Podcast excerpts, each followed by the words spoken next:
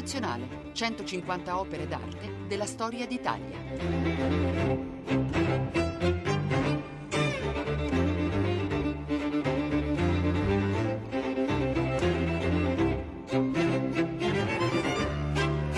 Buongiorno da Luca Scarlini dal Museo Nazionale di Radio 3. Quest'oggi per le sale dedicate al Rinascimento giunge un'opera importante di Antonio Allegri detto Il Correggio che è una Danae conservata alla Galleria Borghese di Roma, di cui ci parla Maria Grazia Bernardini, direttrice del Museo Nazionale di Castel Sant'Angelo, sempre a Roma.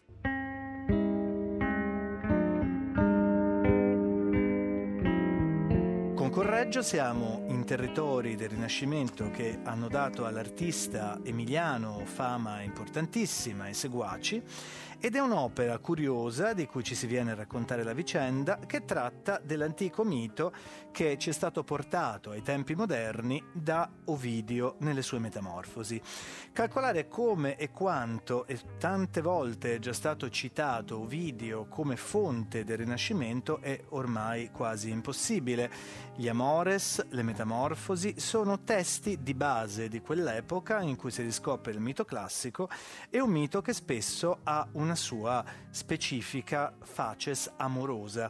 Si tratta di miti d'amore, come nel caso di questo che ci racconta Grazia Bernardini e che parla di una predestinazione. Come si sa, gli antichi amavano molto le storie del fato che ci mette in guardia, ma che noi non riusciamo comunque a poter controbattere. Come Edipo viene allontanato, ma comunque torna per uccidere il padre, così accade al figlio di Danae chiusa in una torre dal padre Acrisio perché un oracolo ha stabilito che il figlio della ragazza sarà l'assassino del nonno. Ciò di meno, Giove, Jupiter, invaghito di Danae, Danae si presenta nelle vesti di una pioggia d'oro e fa propria la fanciulla che darà alla luce esattamente colui che ucciderà il nonno. Ma di tutto questo, del futuro, del seguito così luttuoso, in questa immagine del correggio non vi è niente. C'è tutt'altro, c'è un momento di rappresentazione quasi incantato per certi aspetti, che rientra esattamente nello stile del maestro emiliano che è ricordato nella piazza del suo paese natale, Correggio, con una grande tavolozza nella mano sinistra. La tavolozza con cui ha creato quei suoi quadri che gli hanno dato fama nella vita, per tutta la sua esistenza, e anche dopo, dandogli il ruolo di uno dei protagonisti del Rinascimento italiano.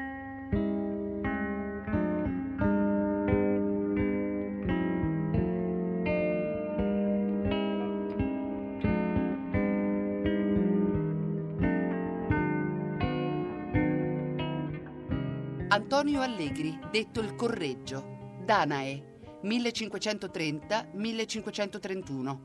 Olio su tela, 161 x 193 cm. Roma, Galleria Borghese.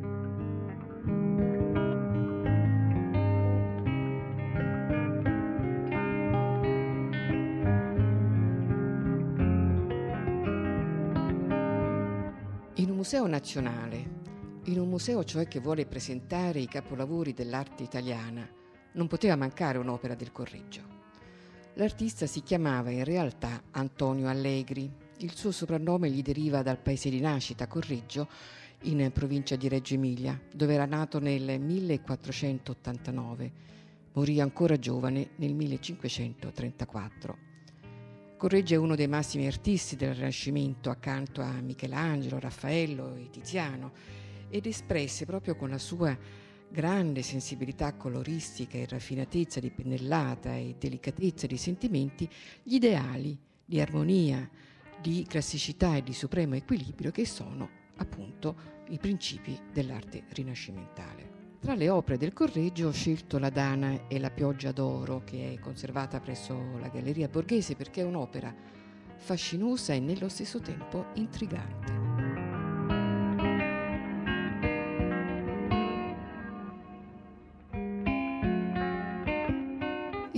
Dipinto raffigura un passo delle Metamorfosi di Ovidio.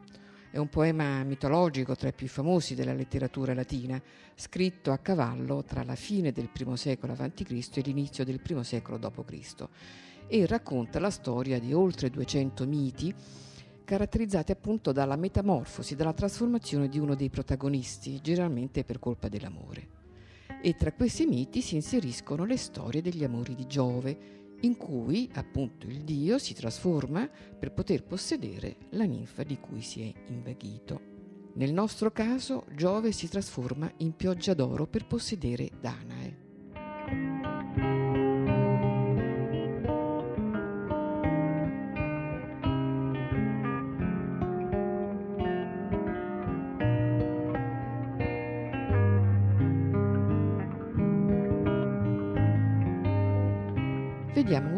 Correggio raffigura l'episodio. L'artista dipinge una fanciulla bellissima che occupa tutta la parte destra della tela. È nuda, seduta su un letto con baldacchino e appoggiata su due morbidi cuscini, con le gambe aperte ma puticamente coperte da un lenzuolo che sorregge con la mano destra, pronta a togliere anche questa ultima sottile barriera all'unione con il Dio. Ha un'espressione dolce, accogliente, un sorriso appena accennato, serena e forse lieta per l'evento miracoloso. Ha i capelli raccolti biondo dorato. Seduto sull'altra sponda del letto, nudo e in una posa più provocante, la figura alata di amore. Un giovane ragazzo con grandi ali guarda in alto verso la nuvola, che è Giove, e offre a Danae con una mano alcune gocce dorate che ha raccolto dalla pioggia che appunto cade dall'alto della nuvola, mentre con l'altra aiuta a rimuovere il lenzuolo che ancora in parte la ricopre. La ricca tenda del baldacchino bordata d'oro fa da sfondo alla splendida Danae, mentre sulla zona sinistra una finestra si apre verso il cielo di un azzurro intenso che in alcuni punti assume la tonalità del verde e si scorge in lontananza un edificio. In basso, a destra, due puttini giocano. Sono intenti a giocare con le loro frecce. Quella a destra è sensali e l'altro è alato e quindi raffigurano l'eros terreno, cioè l'amore profano, quello sensali e con la, fru- e la freccia di bronzo, e l'eros celeste, chiamato anche anteros secondo un'interpretazione neoplatonica, è quello alato e con la freccia d'oro.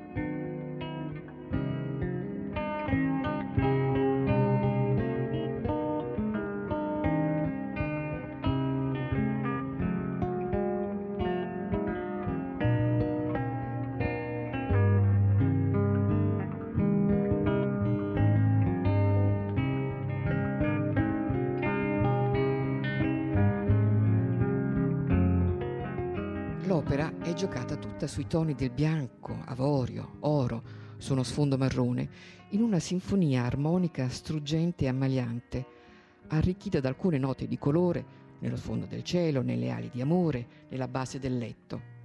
La bellezza dei corpi, l'atteggiamento così naturale e dolce di Danae, la poesia dell'insieme fanno dimenticare la forte carica sensuale dell'opera anche altri artisti hanno dipinto questo soggetto, pensiamo alla Dana di Tiziano che ha, ha dipinto più versioni del, di, questo, di, questo, tema e nelle, nelle opere di Tiziano la carica sensuale è molto più evidente, manca cioè la poeticità, la raffinatezza del Correggio. Nel dipinto di Correggio l'intero effetto è intimo e incantevole. D'altronde la pittura di Correggio è fatta di pennellate delicatissime, di velature sottilissime, tanto da non riuscire a percepire i tocchi di pennello e quindi tutto diventa soffuso, morbido, tenue e nello stesso tempo attraente come una calamita.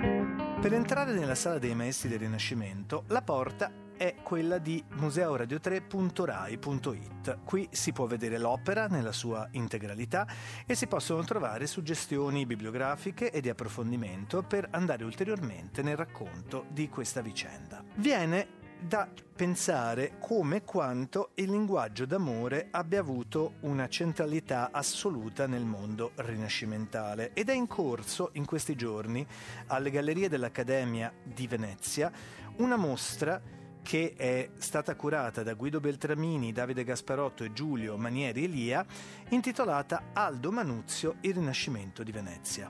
Proprio di amore si tratta lungamente in questa mostra che ripercorre le gesta del massimo editore del Rinascimento veneziano, colui che pubblicava le opere che gli artisti trasferivano in quadro o in affresco e non per caso l'amore è il tema principale di tutta questa sua straordinaria opera editoriale, per cui è stato nel momento in cui Aldo Manuzzi ha inventato gli enchiridia, cioè i primi moderni tascabili, che le persone hanno potuto cominciare a portarsi in giro i loro petrarchini. Petrarca, maestro d'amore, maestro di poesia, che tutti dovevano leggere continuativamente e a cui dovevano ispirarsi. Nella mostra vi sono svariati ritratti di signore e signori che leggono e viene in mente anche il famoso quadro di Andrea del Sarto che è La ragazza col Petrarchino. Il Petrarchino è il custode del linguaggio d'amore, la grammatica delle possibilità di rappresentazione dei sensi e vi è in tutto questo un ritorno continuo all'antico che ha anche una riscoperta del corpo. È questo il mondo di riferimento che ha anche la Danae.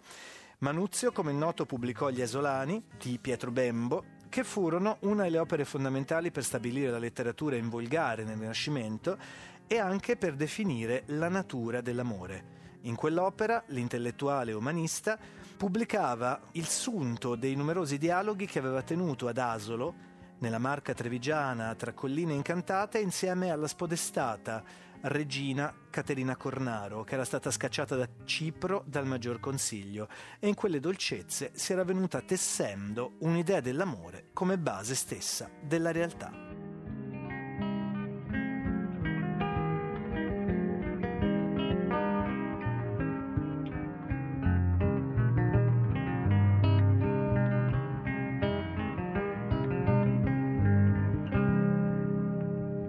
Maria Grazia Bernardini racconta La Danae di Correggio.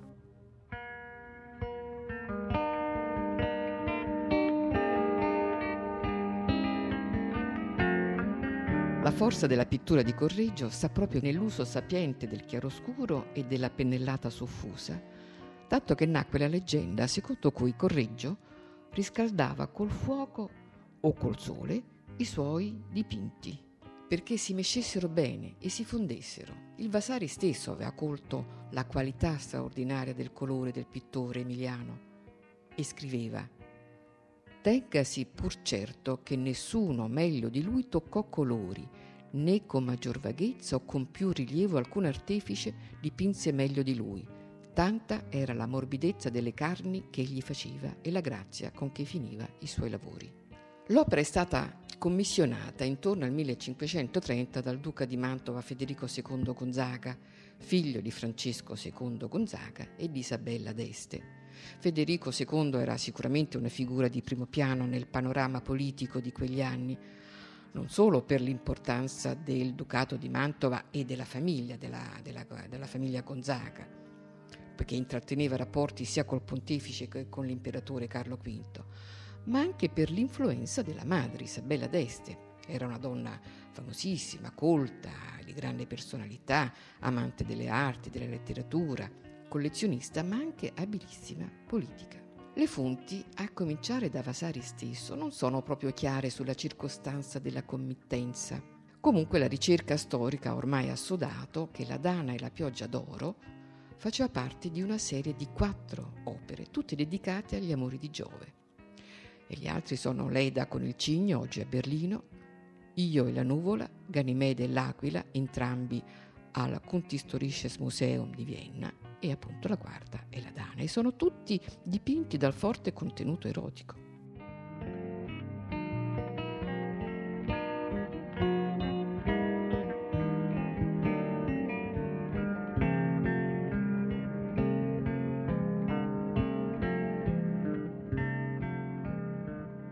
Soprattutto Io e Giove è straordinaria.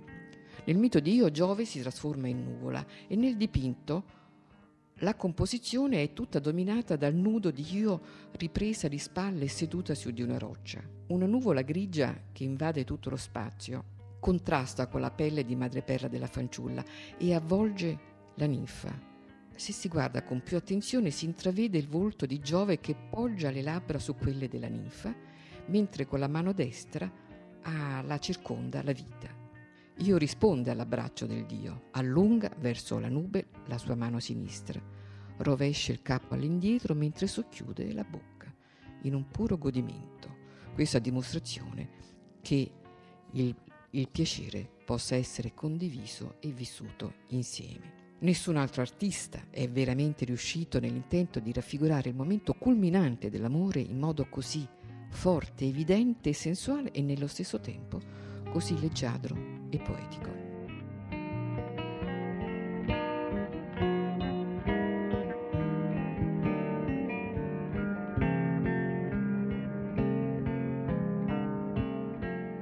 Nel mito di Gadimede, Giove si trasforma in aquila e quindi rapisce il fanciullo di cui si è innamorato e lo porta in cielo e poi lo, lo fa il coppiere degli dei. Nel dipinto Correggio raffigura una grande aquila che occupa tutta la parte alta della tela e l'aquila ha, eh, rapisce il giovane che l'afferra con gli artigli e lo porta in alto nel cielo, mentre al di sotto si apre uno splendido paesaggio che dis- si dispiega in lontananza. Il fanciullo ha il busto coperto da un ricco panneggio rosa che si muove al vento, ma che lascia scoperto il resto del corpo. È raffigurato di spalle ha il volto riverso verso lo spettatore con un'espressione forse di rassegnazione ma anche di accettazione e si aggrappa con le mani alle grandi ali del rapace. L'aquila con la lingua accarezza il polso del fanciullo. La sensualità della scena in questo caso è data proprio da questa espressione del fanciullo e da quella carezza tenue dell'aquila sul polso di Ganimede.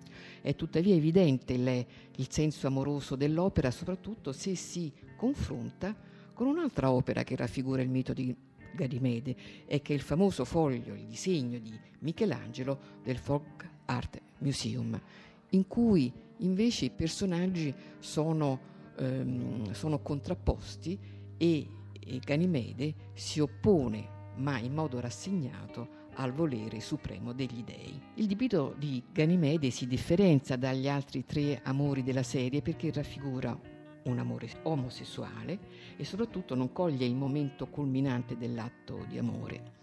Però probabilmente ha scelto questo mito per la presenza dell'aquila, perché l'aquila era l'emblema della famiglia Gonzaga, ma era anche l'emblema degli imperatori fin dall'epoca romana, quindi la presenza dell'aquila rafforza il legame della serie degli amori di Giove con Carlo V.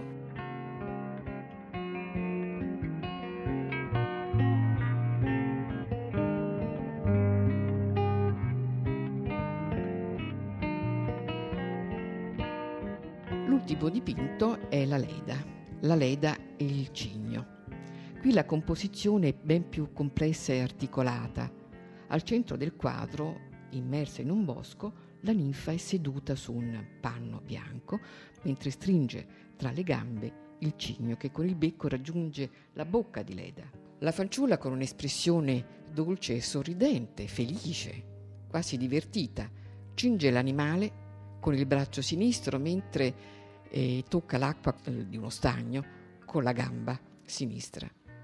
E qui appunto ci sono altre eh, scene. Nella metà destra dell'opera vi sono raffigurati due episodi del mito. L'approccio iniziale del cigno, eh, da cui Leda si schermisce, e poi il momento finale, in cui Leda si riveste grazie all'aiuto delle ancelle, mentre il cigno vola via. A sinistra invece incontriamo come nella Dana è l'amore, la, la, figura di amore che suona la lira e altri due puttini che giocano anche loro con gli strumenti musicali, perché Correggio evidentemente ha voluto rispettare la, le, la leggenda del canto del cigno che già allora era ben consolidata. E in queste opere dunque quello che colpisce è la poeticità dell'insieme, la raffinatezza della resa pittorica è l'aspetto casto delle figure, che tolgono ogni oscenità o aspetto volgare alla composizione, anche se il tema resta spinto e fortemente erotico. Infatti, quando il principe borghese entrò in possesso della Danae, la tenne coperta da una tenda e la faceva vedere soltanto ai suoi amici o intimi, mentre il principe Louis d'Orléans, all'inizio del Settecento, che venne in possesso della Leda e della Danae, fece addirittura distruggere il volto di Leda e solo grazie all'intervento di un pittore di Coipel l'opera si salvò.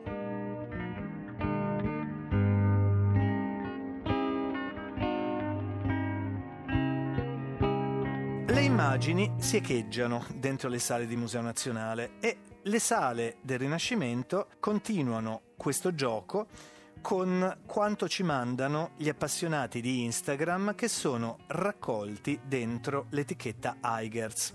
E quindi Stillmon ci manda un'opera che è di altra epoca, ma che ha qualcosa di comune con questa Danae correggesca, ossia Teti affida Achille al centauro Chirone, un'opera di Pompeo Batoni, pittore settecentesco, che già ospite del Museo Nazionale, che sta a Parma alla Galleria Nazionale e ce la manda Stillmon.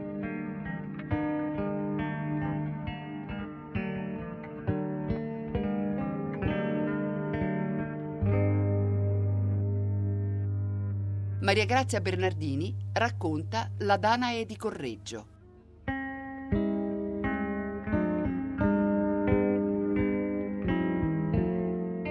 Che resta ancora ignoto, e si possono fare solo delle congetture, è la destinazione di questi quattro dipinti.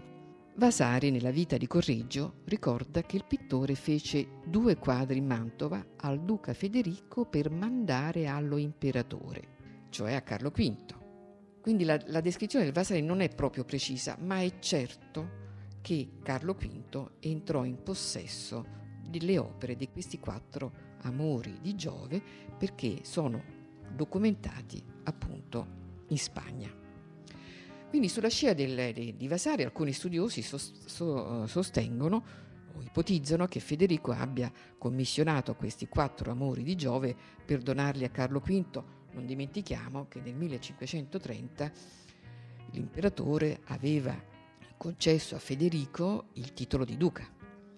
Altri studiosi invece sostengono che Federico abbia commissionato questi dipinti per sé, per il palazzo Te, il famoso palazzo fatto costruire appunto da, da Federico tra il 1524 e il 1534 per i propri svaghi, i suoi ozi, per ospitare eh, gli ospiti illustri come appunto Carlo V. Questa seconda ipotesi penso che sia più convincente per due motivi.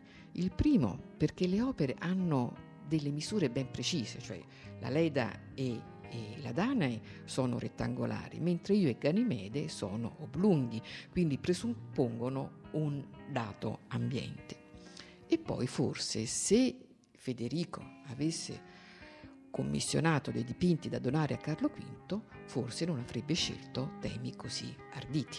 Comunque sia, le opere furono a Madrid già nella seconda metà del Cinquecento.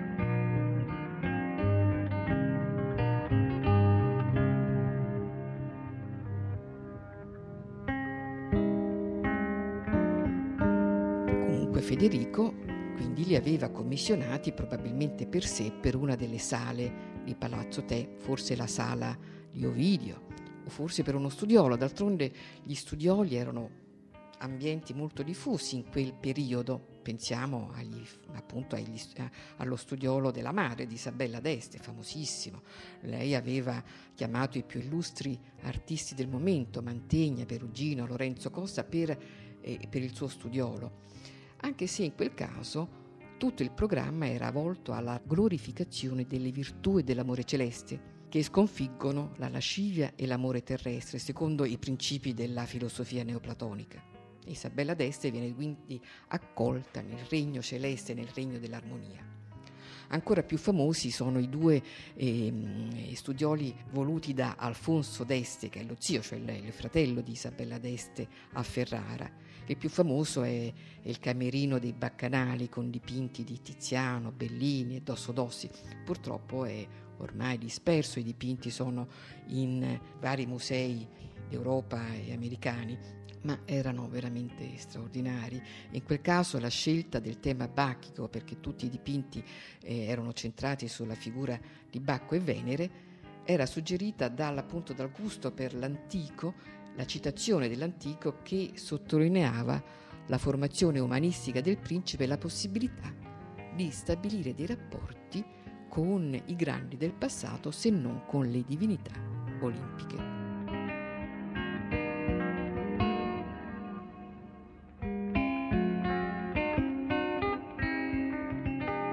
Federico stesso si rivolge alla mitologia per raffigurare l'amore, ma in questo caso parliamo di amore terrestre, non più di un amore spirituale.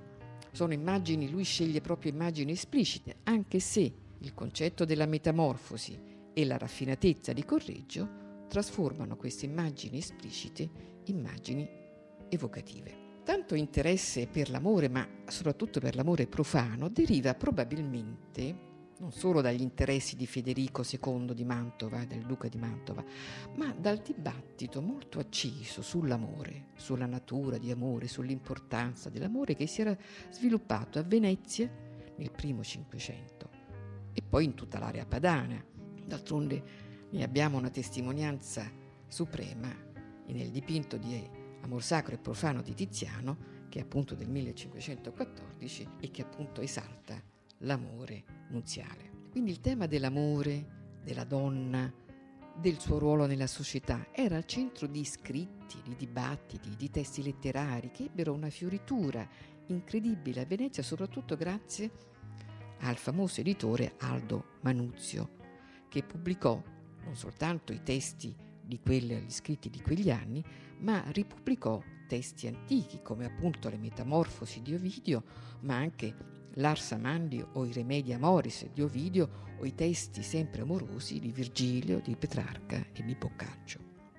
Nella letteratura di quel tempo famosi sono gli Assolani di Bonifacio Bembo che videro la luce nel 1504 ma tra questi furono dati alle stampe anche come dei manuali. Sono libri dedicati alle donne con consigli su come vestirsi, su come tingere i capelli biondi, come essere delle vere regine della casa, sulla necessità e opportunità che i matrimoni venissero celebrati non per ragioni politiche, ma per amore e quindi l'importanza dell'amore all'interno del matrimonio.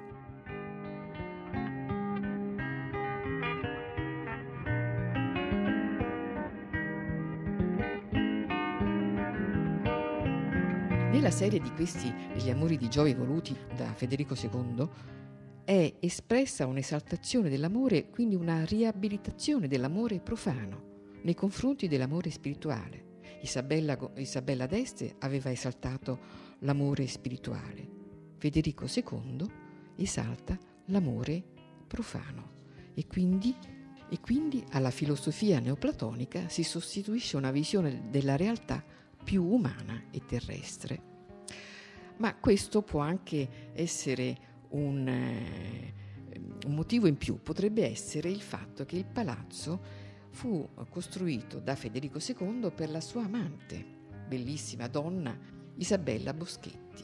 All'interno del palazzo, ad esempio, eh, si trova la storia di Amore Psiche, una grande storia dove, dove sono raffigurazioni anche qui molto esplicite eh, dipinte da Giulio Romano.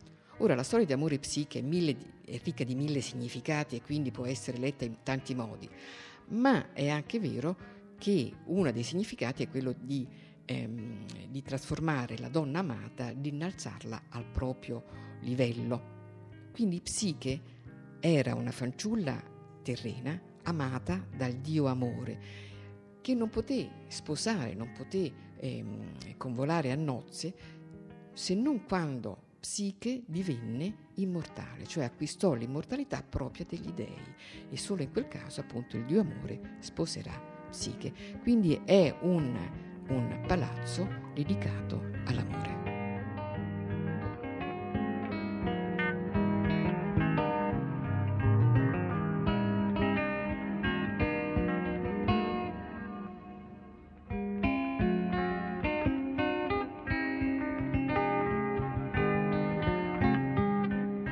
Sul sito museoradio3.it, biografie, approfondimenti sugli artisti e le opere trattate, documenti sonori nella sezione auditorium del sito museoradio3.it.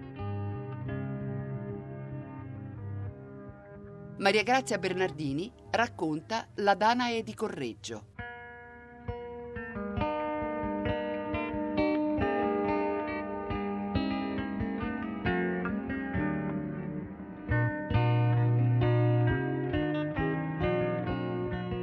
Le tele degli amori di Giove ebbero tutte storie avventurose che ora cercherò di sintetizzare. Dopo la sosta a Madrid, due dei quattro dipinti, Dana e io, sono documentate a Milano presso lo scultore Leone Leoni, probabilmente erano arrivate dalla Spagna grazie al figlio, Pompeo Leoni. Ma già nel 1601 lo scultore Leoni decise di venderle e intrecciò una fitta corrispondenza con l'ambasciatore di Rodolfo II di Asburgo proprio sulla valutazione dei due dipinti. La trattativa evidentemente ebbe esiti positivi perché le due opere sono registrate a Praga nel 1621. Ma a causa della guerra dei trent'anni, che divampò in Europa nella prima metà del Seicento, come bottino di guerra giunsero in Svezia appunto la Dana e l'Eda e entrarono a far parte delle collezioni reali. Ma sappiamo bene che la regina Cristina di Svezia si convertì al cattolicesimo e a metà del Seicento giunse a Roma. Famosa è la sua entrata eh, fastosa attraverso la porta del popolo nel 1657. E la regina di Svezia portò con sé i due dipinti di Correggio. Alla morte di Cristina di Svezia la collezione passò al duca di Bracciano, Don Livio Descalchi. Dopo la morte di Don Livio Descalchi, Pierre Crozat, per conto del reggente di Francia Filippo d'Orléans, acquistò l'intera collezione o Descalchi, comprese appunto le due tele del Correggio, che quindi tornarono in Francia. La Leda, sappiamo appunto, fu distrutta dal, dal principe d'Orléans e quindi rima, rimase presso il, il pittore Coipel che la, la, riparò e poi alla morte di Coipel andò direttamente, eh, fu venduta al re di Prussia e infatti si trova oggi a Berlino.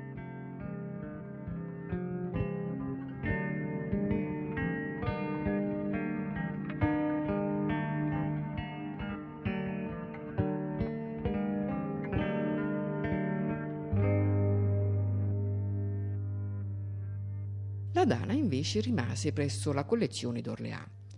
Ma la sua storia non finisce qui. Alla fine del Settecento il dipinto passò in Inghilterra e poi tornò a Parigi e infine nel 1827 fu finalmente acquistata dal principe Camillo Borghese che la portò a Roma. Prima nel suo palazzo a Fontanella Borghese e poi alla fine dell'Ottocento nel museo, nel, nel museo Borghese, nella Galleria Borghese. Ed è, è interessante sapere che la Galleria Borghese passò allo Stato nel 1902 e quindi fu valutata tutta la collezione. Bene, il dipinto del Correggio fu valutato tantissimo eh, vicino alla deposizione di Raffaello e all'amor sacro e profano di Tiziano, cioè ebbero questi tre dipinti valutazioni altissime distaccando tutte le altre opere, compresa la Paolina di Canova, comprese le sculture di Bernini e compresi i dipinti di Caravaggio.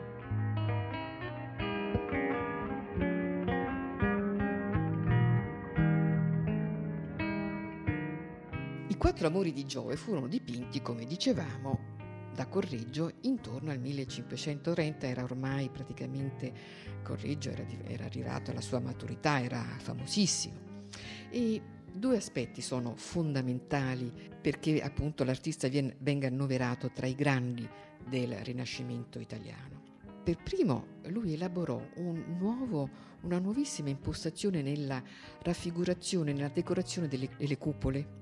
Lui lavorò nelle due chiese di Parma, San Giovanni Evangelista e il Duomo.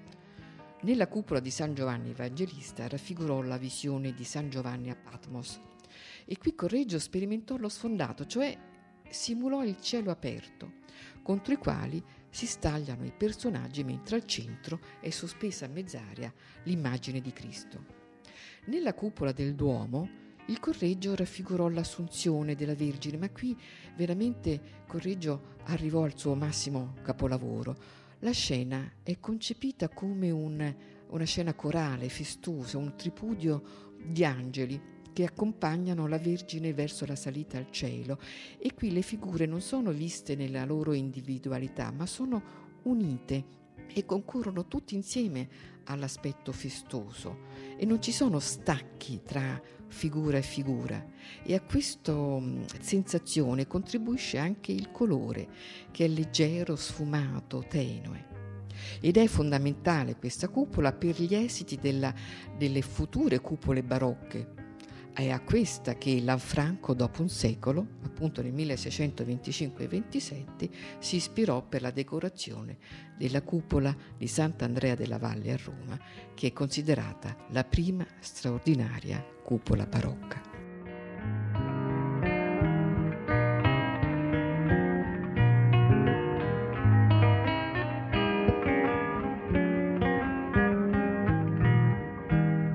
Il secondo aspetto è quello che abbiamo detto già più volte della resa cromatica, dell'attenzione al colore e nello stesso tempo alla di- delicatezza della pennellata, alla morbidezza delle carni, alla, all'attenzione agli effetti luministici. Uno dei suoi massimi capolavori è infatti denominata La notte, oggi si trova a Dresda, ed è in fin dei conti l'adorazione dei pastori.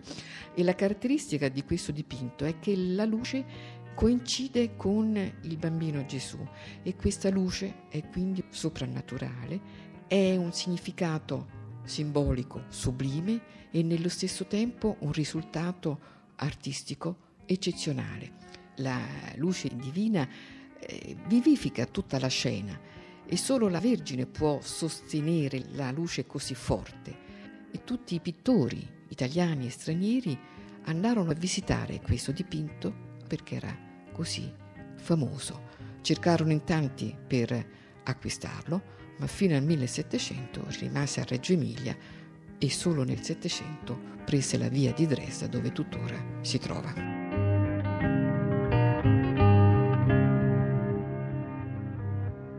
Maria Grazia Bernardini ha raccontato La Danae di Correggio.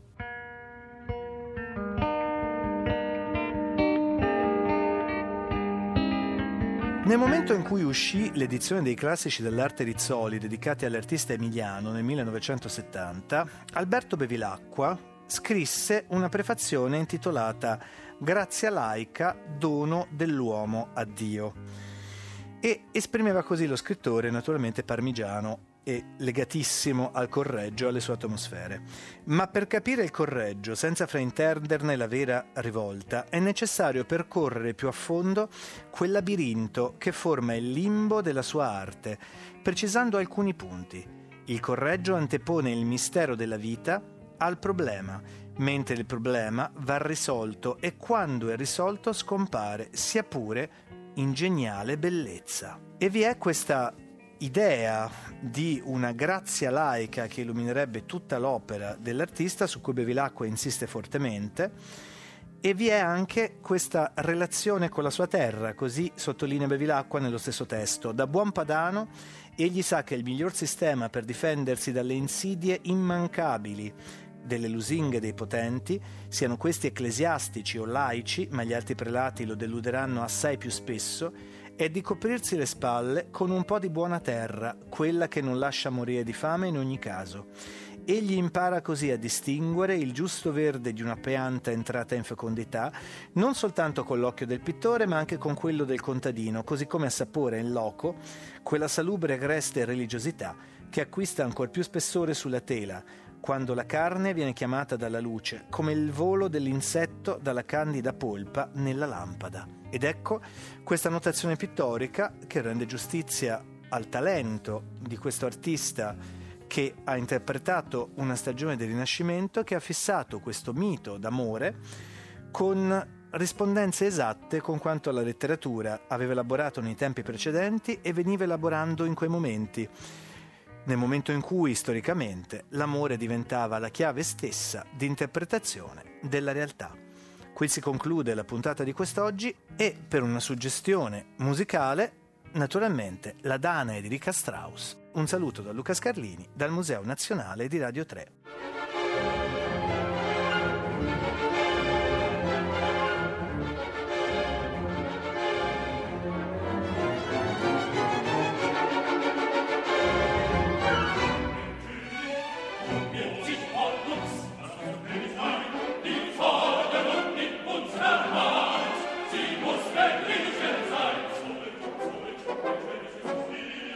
Nazionale, 150 opere d'arte della storia d'Italia. Regia di Valerio Giannetti, a cura di Monica Donofrio e Cettina Flaccavento. Musiche scelte da Valerio Corzani. Per scaricare e riascoltare questa puntata, museoradio3.rai.it.